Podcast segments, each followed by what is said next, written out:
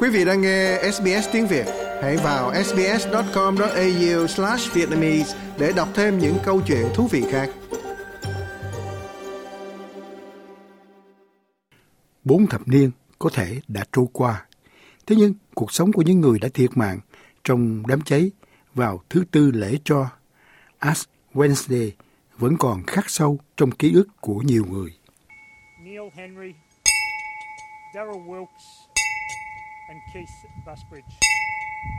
Ngày nay, cộng đồng Upper Beaconfield ở Dandenong Range của Victoria đã đánh dấu một thời khắc đau thương trong lịch sử của nơi này. Cùng nhau tham gia một buổi lễ để tưởng nhớ 21 người đã chết ở đó, vốn là số tử vong nhiều nhất trong thị trấn vào ngày thứ tư lễ cho. Val Evanson là một trong số những người đã đóng góp trong một cuộc triển lãm mới làm nổi bật trải nghiệm của thị trấn. Uh, Đêm xảy ra hỏa hoạn, chúng tôi đã cố gắng thoát ra ngoài, nhưng chúng tôi phải quay lại nên tôi nghĩ mình sẽ chết. Tôi tin rằng mình sẽ chết nên tôi nghĩ sẽ lấy máy ảnh ra ngoài và chụp ảnh, và đó là những gì tôi đã làm. Còn Andrew, con trai của bà lúc đó 19 tuổi, với bức ảnh cậu bé cầm vòi chữa cháy khi đám cháy tràn về phía ngôi nhà của họ. Bức ảnh được treo trong cuộc triển lãm. Nơi bức ảnh này được chụp đằng sau các công viên, những vùng đất nhiều bụi rậm. Thực tế là nó không cháy, nhưng mà chúng tôi đã nghĩ mọi thứ sẽ bị cháy. Thật đáng kinh ngạc là nó đã đến ở một điểm. Tôi sẽ không nói là nó dừng lại, nhưng nó chỉ đã cháy ở xung quanh nên không có gì khác bị cháy. Còn ông Andrew Evanson cho biết thứ tư lễ cho vẫn là một dấu ấn quan trọng trong cuộc đời của ông.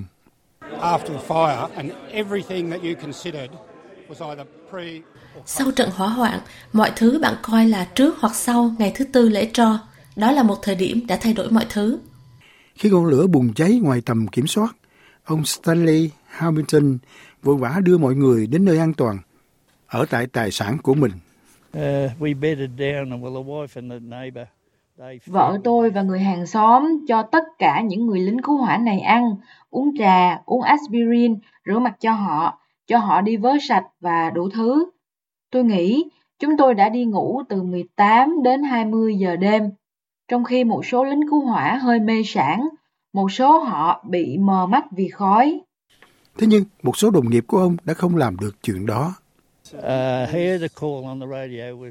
để nghe cuộc gọi trên đài phát thanh rất khó khăn. Xin lỗi phải nói rằng điều đó thật là khó khăn. Từ đó tôi về nhà gọi cho vợ tôi. Cô ấy nói rằng tất cả những người ở trên con đường của chúng tôi đều tập trung ở đây, tại chỗ của chúng tôi. Vì vậy, tôi nói rằng tôi sẽ về nhà. Tôi không thể làm gì ở thị trấn vào giai đoạn này. Thế rồi, sau nhiều tháng hạn hán, với nhiệt độ 40 độ và gió mạnh, đã thổi bùng hàng trăm đám cháy trên khắp Victoria và Nam Úc. Đã có 75 người thiệt mạng vào ngày thứ tư lễ cho khi hàng trăm ngàn hecta rừng bụi bị đốt cháy. Các khu vực bị ảnh hưởng nặng nề nhất là ở Dandenong Ranges, Mount Macedon và Tây Nam Victoria, cũng như Adelaide Hills và một phần đông nam của Nam Úc. Mục sư Roger Rich đang làm việc ở Upper Beaconsfield vào thời điểm đó. Nhà thờ nằm trong số hàng trăm tòa nhà bị phá hủy trong thị trấn. Cảm xúc hơi chai lì vì trải nghiệm trong vài ngày đó, nên đứng ở đó mọi người không chỉ nhìn thấy nhà thờ mà còn nhìn thấy tất cả các nhà cửa của cư dân, cửa hàng tổng hợp đều bị cháy rụi. Đó là một khung cảnh của sự hủy diệt.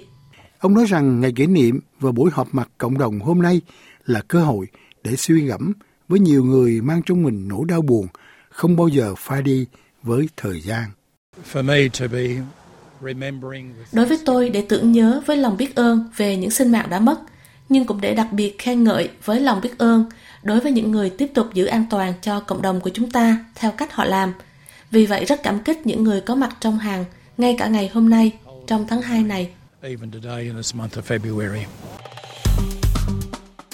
Like, share comment. Hãy đồng hành cùng SBS tiếng Việt trên Facebook.